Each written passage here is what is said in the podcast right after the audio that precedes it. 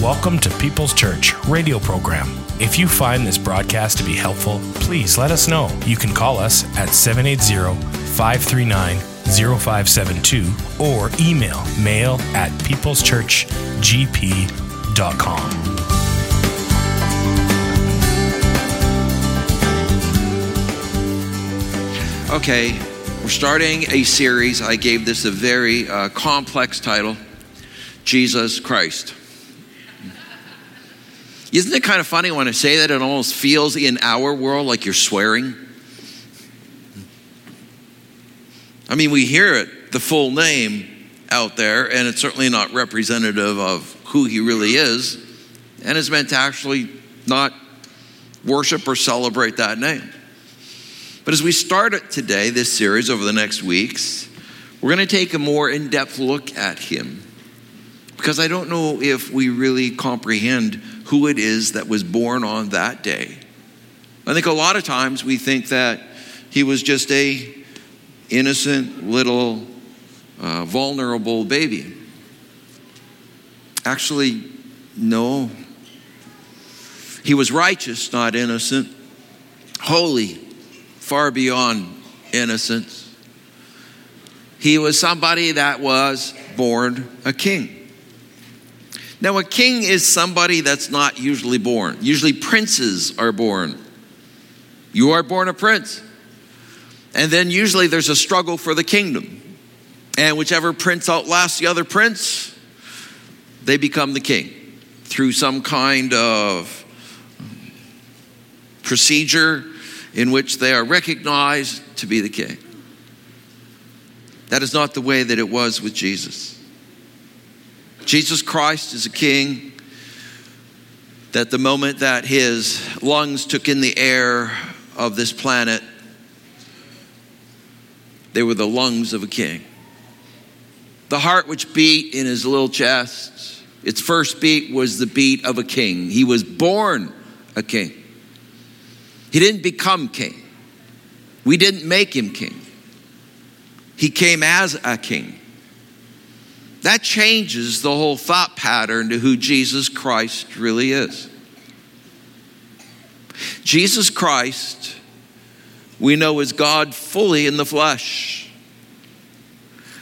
It's the kind of thoughts as we start to dive into it that we're going to see how massively important he was. First, take a look at this great scripture.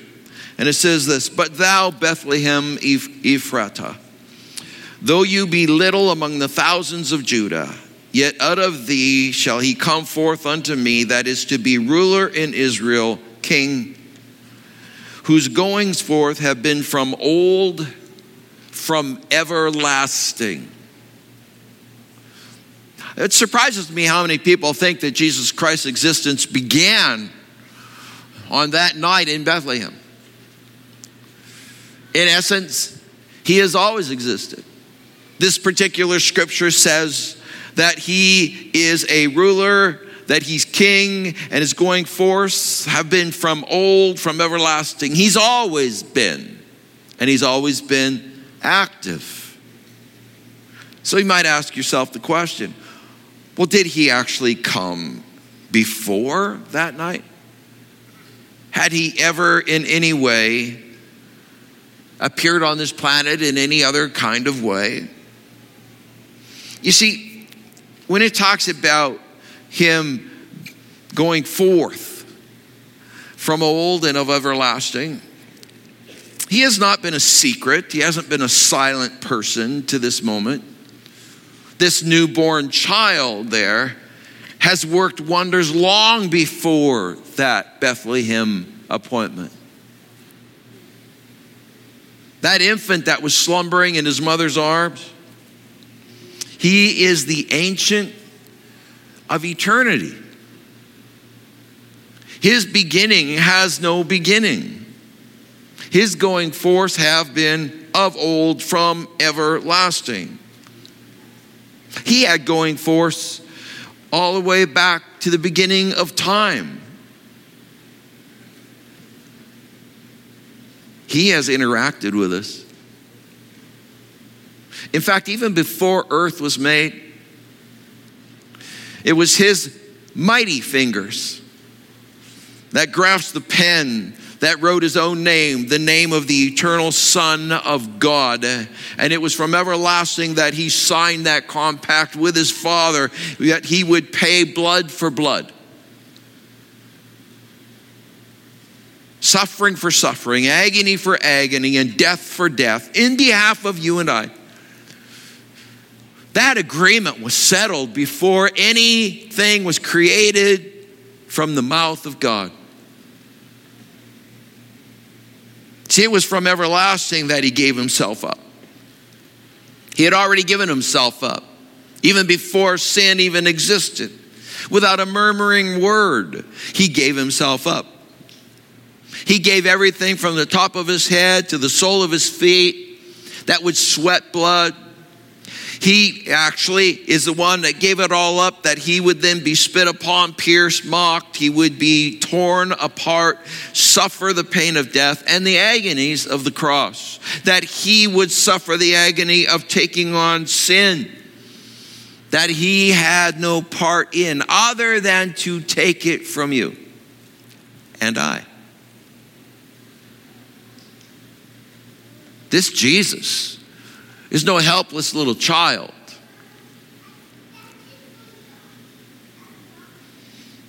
You have to wonder about this. This love of God that before you were ever thought of,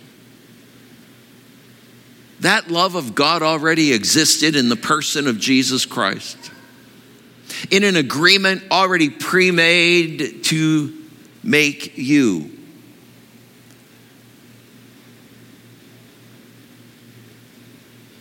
Not only when you were born into the world did Christ love you, but he loved you before there were any sons and daughters of men. He would think upon you from everlasting to everlasting. You were in his mind, in his heart, in the agreement.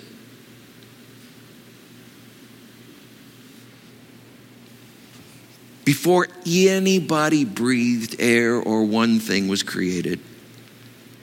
Only you would think then if he really could just get tired of you, uh, he would have by now. If he had not loved you with a deep enough love, that would have showed up already because he had loved you before you were ever here. He knew what I would be. He knew what you would be. He knew the entirety of every choice and every part of our story, every thought. He knew your makeup. There was nothing beyond his knowledge. If he was going to turn on you, he would have already done it. But he chose you. And unworthy as you and I am, he is content with us.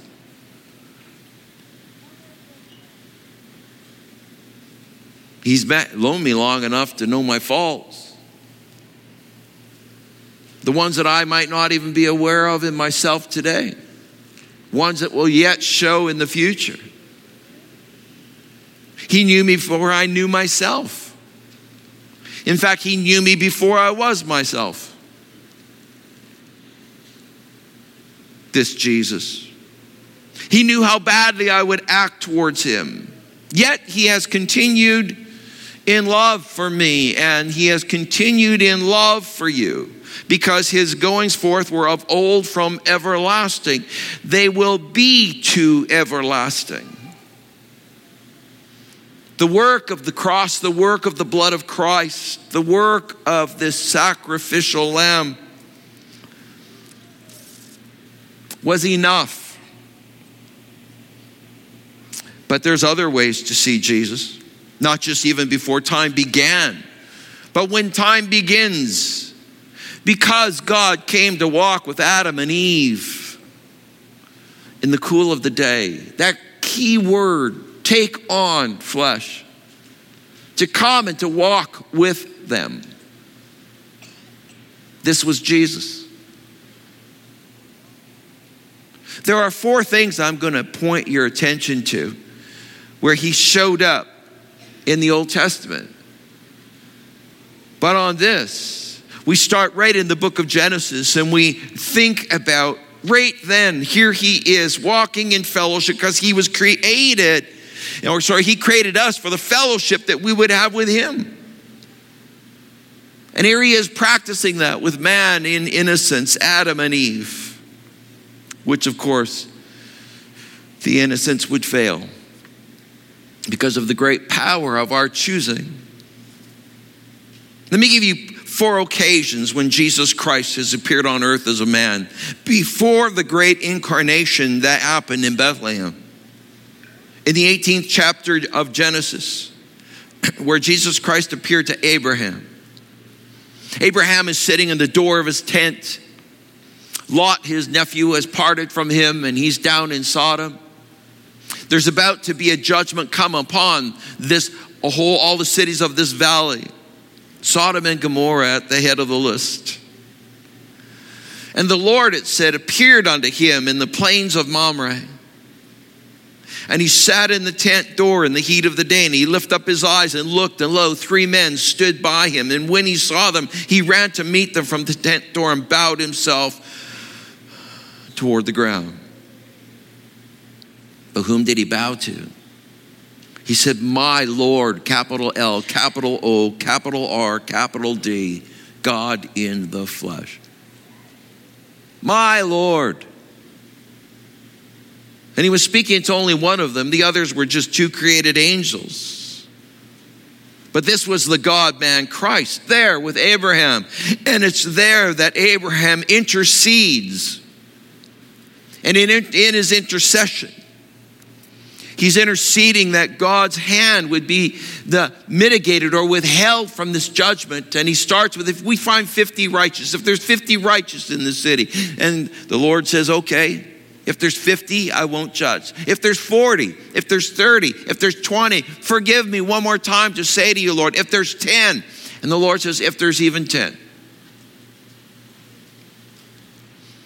Abraham is practicing intercession, which is very fantastic in a type, typology, we call it, because he's doing the work and the ministry that Jesus has done on your behalf. He has interceded for you. And he continues to intercede for you.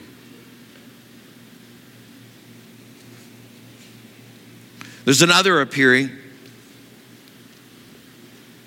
He appeared to Jacob. 32nd chapter of Genesis, 24th verse.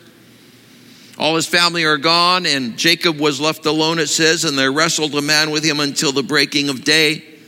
And when he saw that he prevailed not against him, he touched the hollow of his thigh, and the hollow of Jacob's thigh was out of joint as he wrestled with him. And he said, Let me go, for the day breaketh. And he said, I will not let thee go except thou bless me. And he said unto him, What is your name? And he said, Jacob. And he said, Thy name shall be called no more Jacob, but Israel, for as a prince hast thou power with God. This was a man, and yet God. For as a prince hast thou power with God and with men, and hast prevailed. And then in the 30th verse it says, Jacob says, For I have seen God face to face, and my life is preserved. One of the patriarchs, the one that would father the 12 sons that would become the 12 leaders of the 12 tribes, receives God's blessing to have his name changed from Jacob, which means cheater, to Israel, which means prince of God. He wrestled. Jesus Another instance you'll find in the book of Joshua, fifth chapter, 13th verse. And it came to pass against him with his sword drawn in his hand. Oh, I'm sorry. And it came to pass when Joshua was by Jericho that he lifted up his eyes and looked, and behold, there a man, there stood a man over against him with his sword drawn in his hand. And Joshua went unto him, and like a brave warrior as he was, he said unto him, Art thou for us or for our adversaries? And he said, Nay, but as captain of the host of the Lord am I now come. And Joshua saw at once that there was divinity in him, for Joshua fell on his face to the earth and did worship. He just worshiped. And he said, What saith my Lord unto his servant? Now, if this had been a created angel, he would have reproved Joshua, as they did in many sectors of angelic visits recorded in the scriptures, where they would say something like this Get up, I am one of your fellow servants. I am not the one that you worship. But no, in this one, the worship continues. And the captain of the host of the Lord says unto Joshua, Loose thy shoe from off thy foot, for the place whereon thou standest is holy. And Joshua did so. Same thing as with Moses. Right here, the holy moment, the Lord has appeared and another remarkable instance that is recorded in the third chapter of the book of Daniel, where we read the account of Shadrach, Meshach, and Abednego, the, the cohorts with Daniel. They're being cast into the fiery furnace. You are probably aware of that story because they were standing true to their faith and they would not bow themselves down to any other idol, not even the king's idol because they had only one king. As they were thrown into the burning fiery furnace in the heat of that furnace, the men that delivered them into the furnace were slain. They got so close, it had been heated so hot that they perished. And as Nebuchadnezzar, this great king that had built a 90 foot tall idol to himself, gazed into that fiery furnace, he said, I don't see just three men, I see four. His anger melts within him quickly when he stands in the presence of divinity. And he said, the fourth one, he looks like the Son of God. Divinity, obvious. Jesus, walking with him in the middle of the furnace. Aren't you glad he walked with you in the middle of your furnace?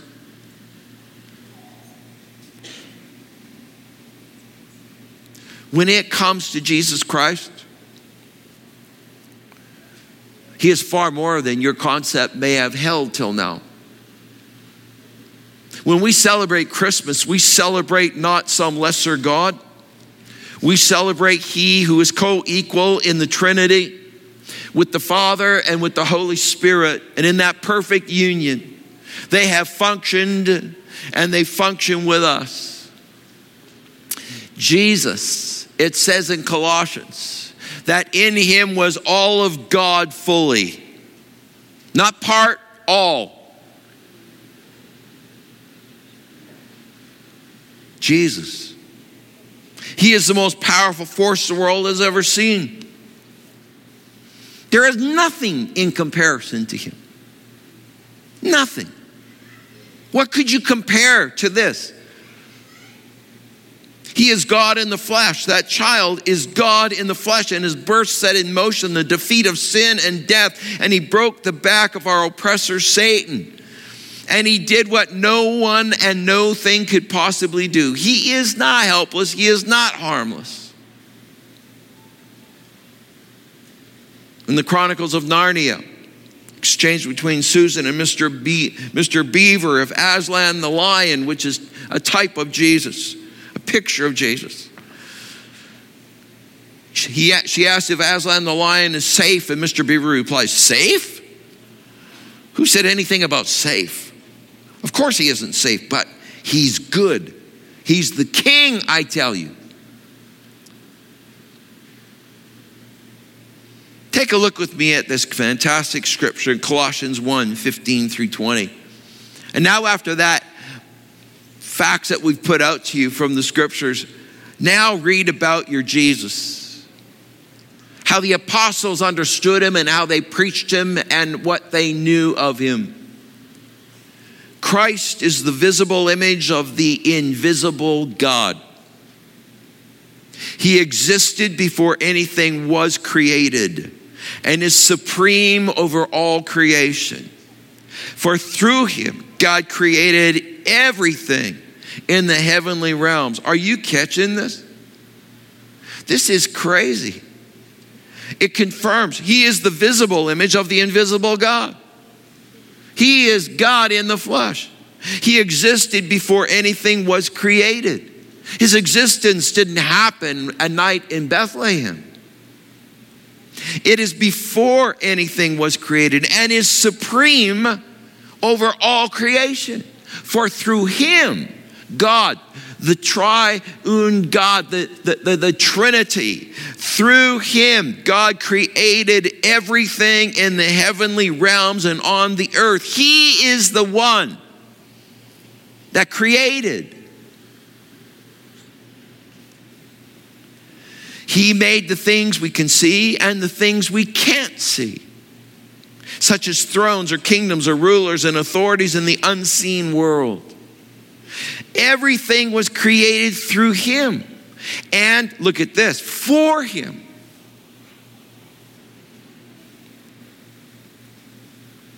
He existed before anything else, and He holds all creation together. You want to know why it still works? It's because your Jesus is holding all things together. Christ is also the head of the church, which is his body. He is the beginning, supreme over all who rise from the dead. First resurrected, defeat of death. He is, so he is first in everything. For God in all his fullness was pleased to live in Christ and through him, God reconciled everything to himself. He made peace with everything in heaven and on earth by means of Christ's blood on the cross. Are you getting the picture of why the angels appear on that night to shepherds and to sing glory to God in the highest? What an amazing thing when we start to recognize and our minds begin to grab who this Jesus is that we sing about, that we talk about, that we give our lives to. Jesus, the Christ. This baby was the confluence, the intersection, the embodiment of all the hopes and the fears of all the years. You know that's coming from a great old carol, O Little Town of Bethlehem. All our hopes for salvation were met in Him. And all the enemy's fears, Satan's fears, his kingdom's fears, that a Savior would come here for the welfare of those held in captivity. The fears of the enemy. Do you want to, you want to know why he's so good at creating fear in this world? It's because he is afraid. There's one thing he's terribly afraid of, and it is the lion of Judah. It is God in the flesh, it is Jesus.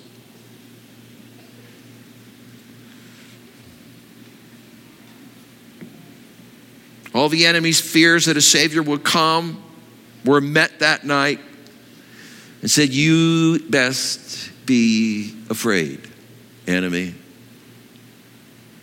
because I have come and I'm going to set them free. Here's a great term. Let me find it for you in John 3:16. You may know this verse. For God so loved the world that he gave his only begotten son. Now that is a key phrase. Only begotten. Do you know what that means really? It's really quite interesting, only begotten. Only begotten, it means that, that just simply, it's the only one of its kind. There's nobody like this, there's nothing like this. The only begotten Son, one Son. It's also found in several other New Testament verses, that phrase. It's found in uh, John 4 9. And the world, and he wrote this, I'm sorry, in John chapter 1. And the Word, that's Jesus, became flesh and dwelt among us. And we beheld his glory, the glory as of the only begotten of the Father, full of grace and truth. Later, John writes in 1 John 4 9, he said, In this the love of God was manifested toward us, that God has sent his only begotten Son into the world, that we might live through him. Only begotten. I mean, one of the kind. No, nobody else like this. This is unique. Nobody else could ever be this. In Revelation, it speaks that they looked for somebody that could open the scroll, and there was only one found that could open the scroll. Even in the searches of heaven, no angel would do, no other being would do. It must be Jesus. The second in the Trinity of equality Father, Son, Holy Spirit. And he is the only one that could open the scroll. The only begotten. Yeah, there is only one way to God. The Greek word for only begotten is just magone. Magone. I'm close on that. Magone. And it just means only one of its kind. Some Bible uh, paraphrase it this way the one and only Son. He's the only begotten Son of God. He's eternally with the Father. The only begotten Son took on flesh, became the incarnate Son when he's born of Mary, born of a virgin. How could that happen? Well, quite simply, actually, the same God who created life from the dust of the earth by the word of his mouth and the power of his spirit could certainly also create life in the womb of a virgin by just simply the word of his mouth and the power of his spirit. Nothing is impossible for God. So God Himself became one of us. You just think about that. The creator of the universe takes on flesh.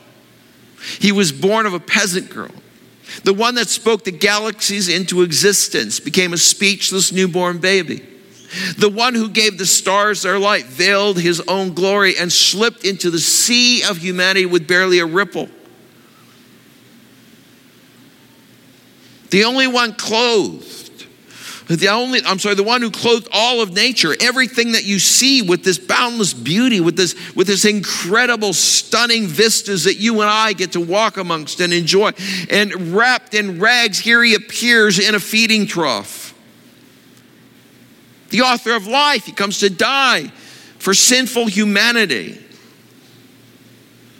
That's the miracle of the incarnation. What does the Bible tell us about the only begotten Son, this baby in the manger? Well, it says this Christ is the visible image of the invisible God. He is no helpless baby. God sent his only begotten Son to become the incarnate Son that you and I might become the adopted sons and daughters of God. He's begotten, he becomes incarnate that we might be adopted. Begotten, incarnate, flesh, adopted.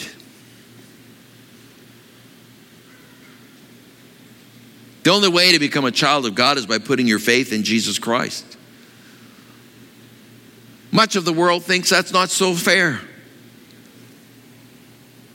There's only one way. I would just say it's incredibly loving because after all, God didn't make, didn't need to have anyway.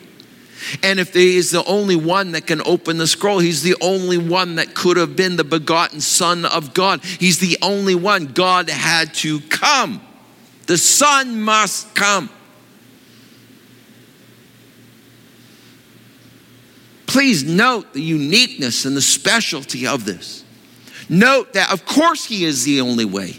He must be the only way. Look at the qualifications required. Find anybody with those qualifications.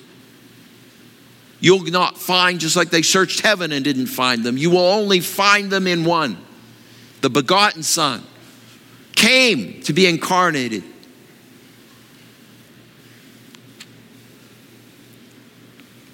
So, through Jesus and only through Jesus, you become God's child.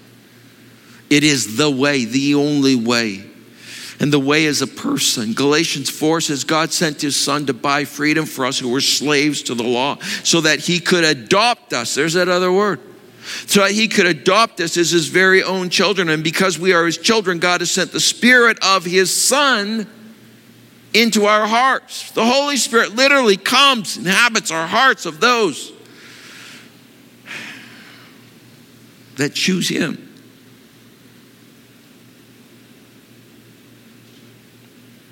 Prompting us all to call out, Abba, Father, a gentle word, an endearing word. What Jesus is by his nature, the Son of God, we become by grace. He is this perfect rendition of holiness and righteousness without mar, without any kind of shadow upon him. He is the beautiful light that has no darkness in him. And that is, is by his nature, but you and I become this by his grace.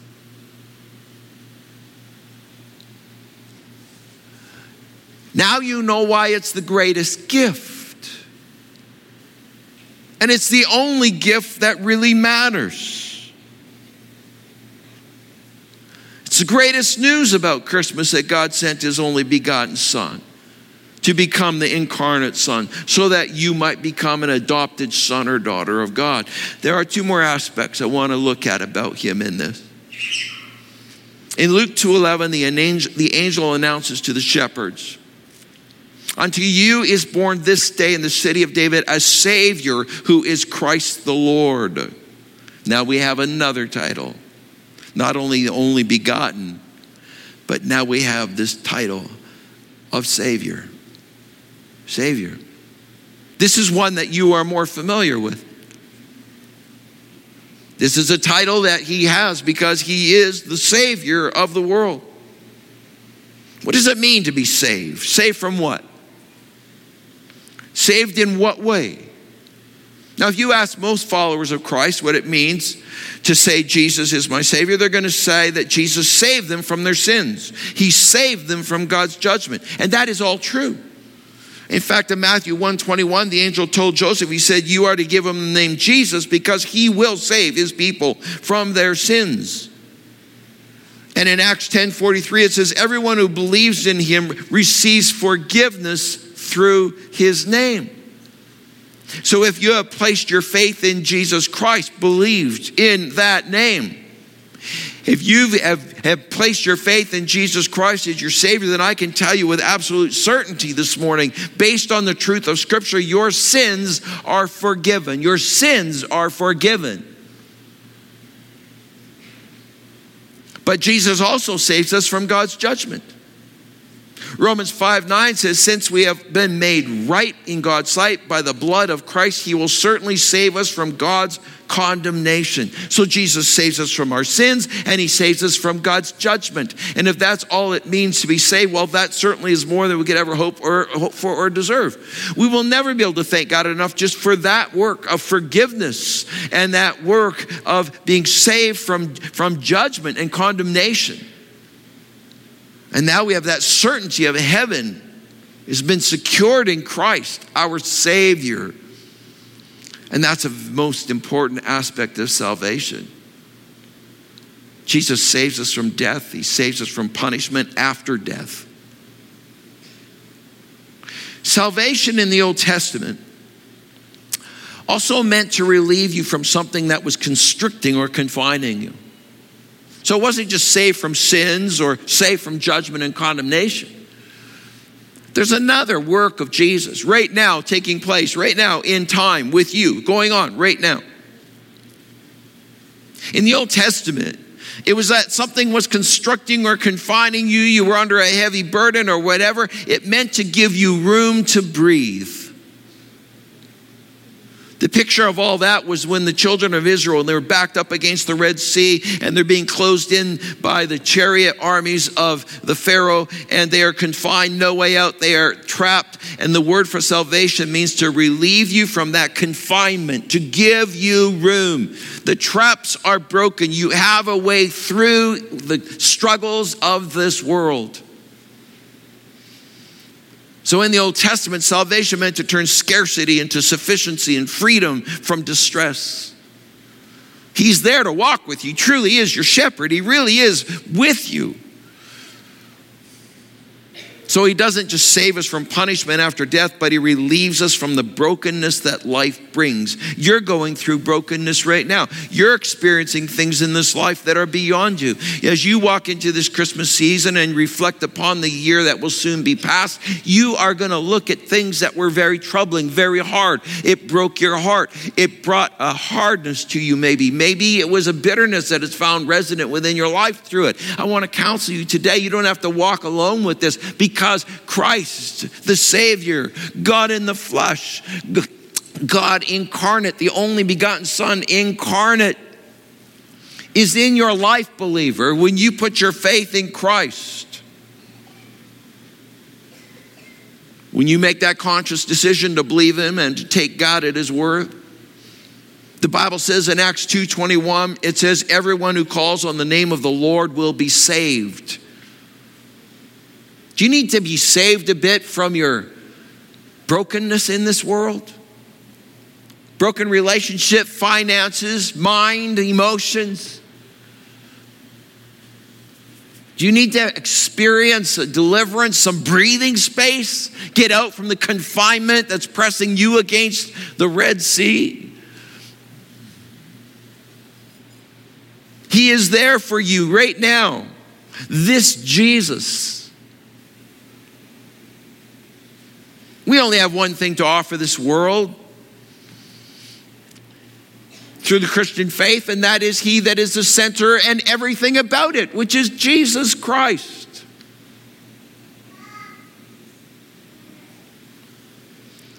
One more final aspect. One last aspect to this baby.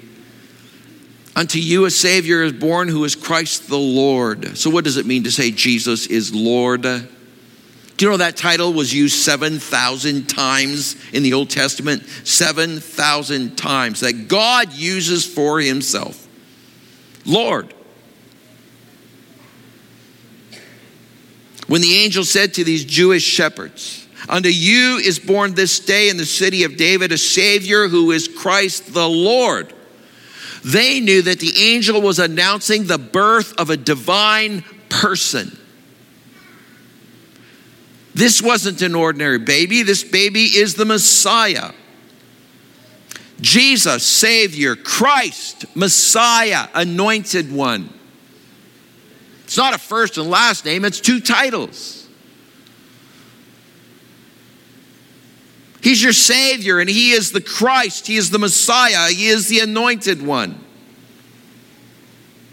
And He's born to you, the Lord. He's announcing this birth that God has come. The baby, this Messiah, the Christ, was God Himself. And probably the most important passage about the Lordship in the Bible, in the Bible is Philippians chapter 2. And it describes His divinity, His incarnation, His humiliation, His suffering, His exaltation, and His Lordship over all creation. I'm going to give those to you slowly when we walk through this scripture as we close. Philippians chapter 2, and this is about Jesus the Lord. It says, For he, as Jesus, who had always been God by nature, just write the word divinity right there, right on your note. He had always been God by nature. For he is Jesus who had always been God by nature, divinity. He had always been God by nature. He did not cling to his prerogatives as God's equal. He's saying, I am God's equal. I, I am not subordinate. I am his equal. We are all co equal. It's a trinity. He did not cling to his prerogatives as God's equal, but he stripped himself of all privilege by consenting to be a slave by nature and being born as a mortal man right incarnation, right there. He was born uh, as a mortal man. Being born as a mortal man and having become a man, he humbled himself by living a life of utter obedience. Write the word humiliation. That's describing his humiliation. Even to the extent of dying, and the death he died was the death of a common criminal write the word suffering.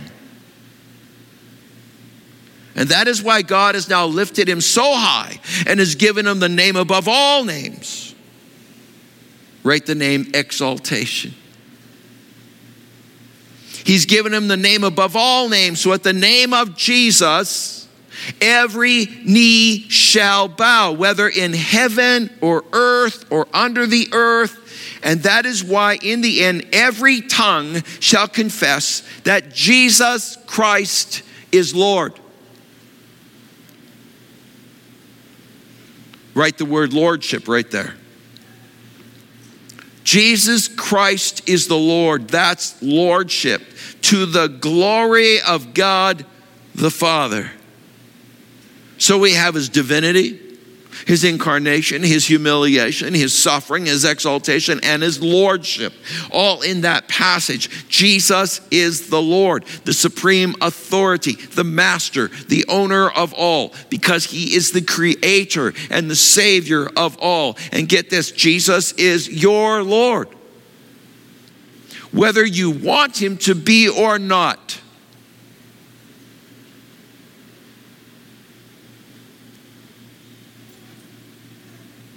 If you refuse to surrender to him, that does not mean that he is no longer Lord. He is Lord, period, exclamation mark. It does not matter whether you've surrendered to him or bowed, your knee at this time. He's your Lord.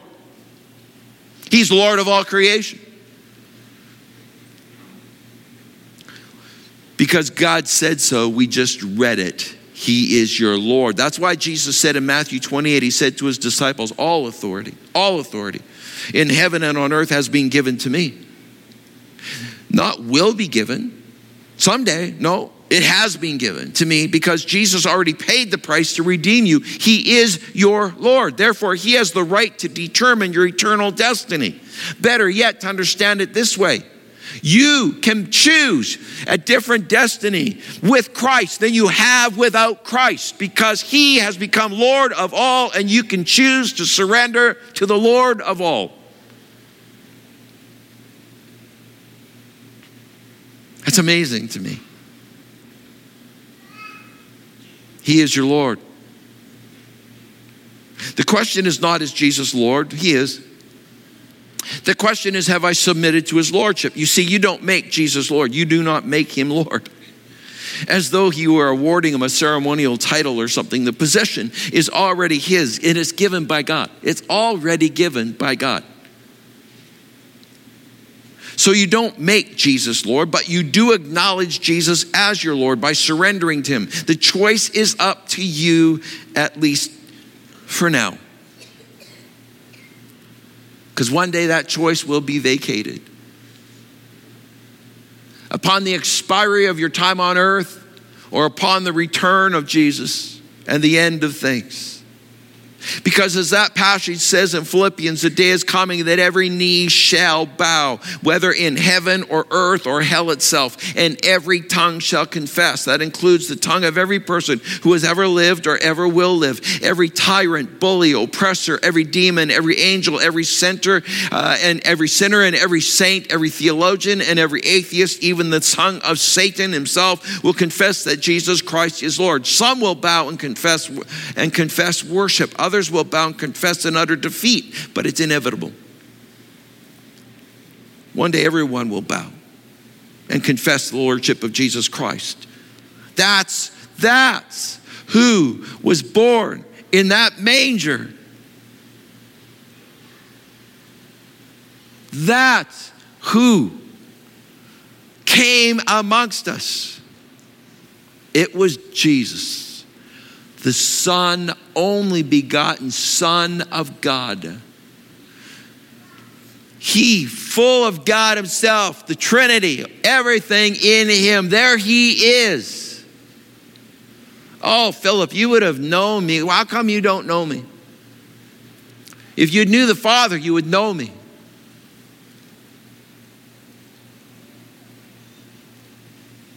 Oh, friends, as we start this December run towards celebrations of the first advent of Jesus Christ, looking forward to the second. The first advent of Jesus Christ is the most amazing thing. formulated before anything else was spoken into creation. Here is the plan of God He will come. He will come as the only begotten Son. He will be your Savior. And He will be Lord. And He is Lord of all. Would you stand with me, please?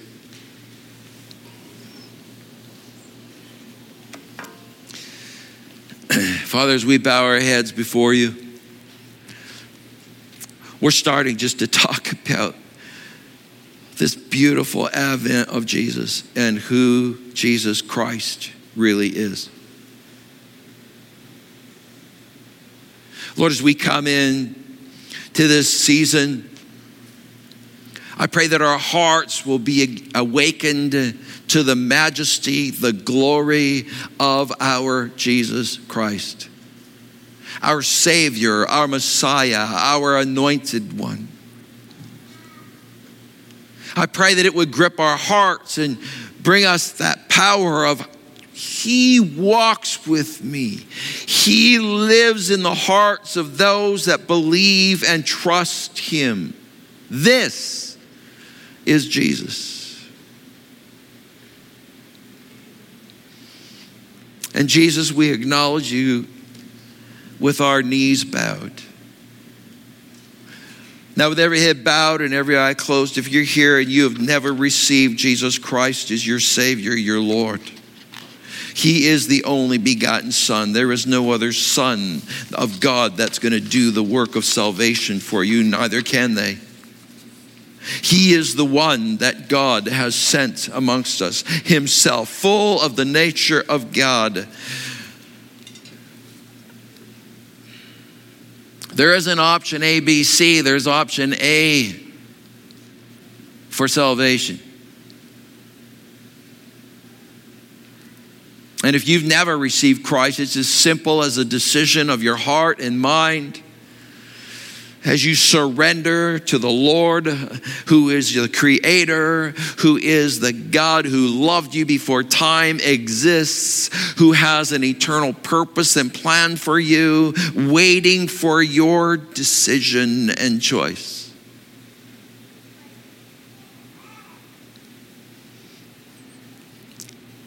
I would advocate that you make that choice.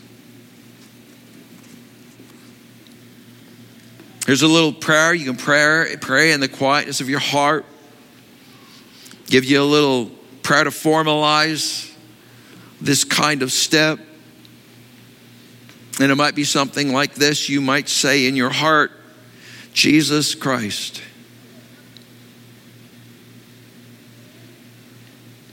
I need a Savior. I am a sinner.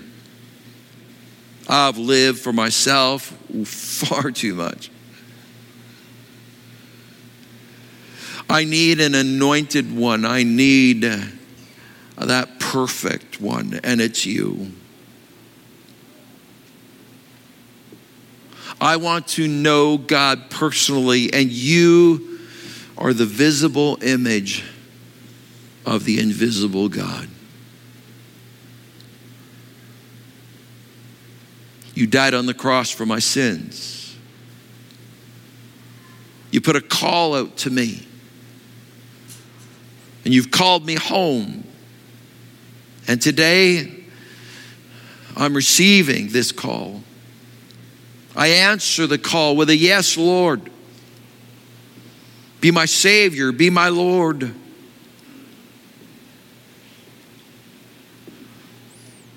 I acknowledge you as my God, the God, the only God.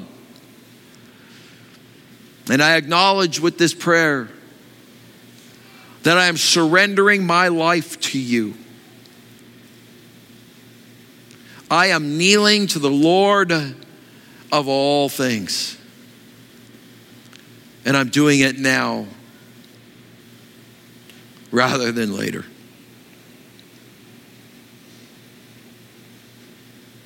So come into my life.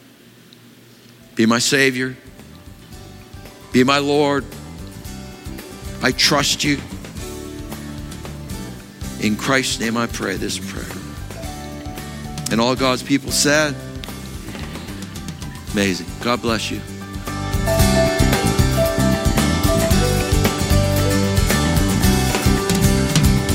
Thank you for listening to our program.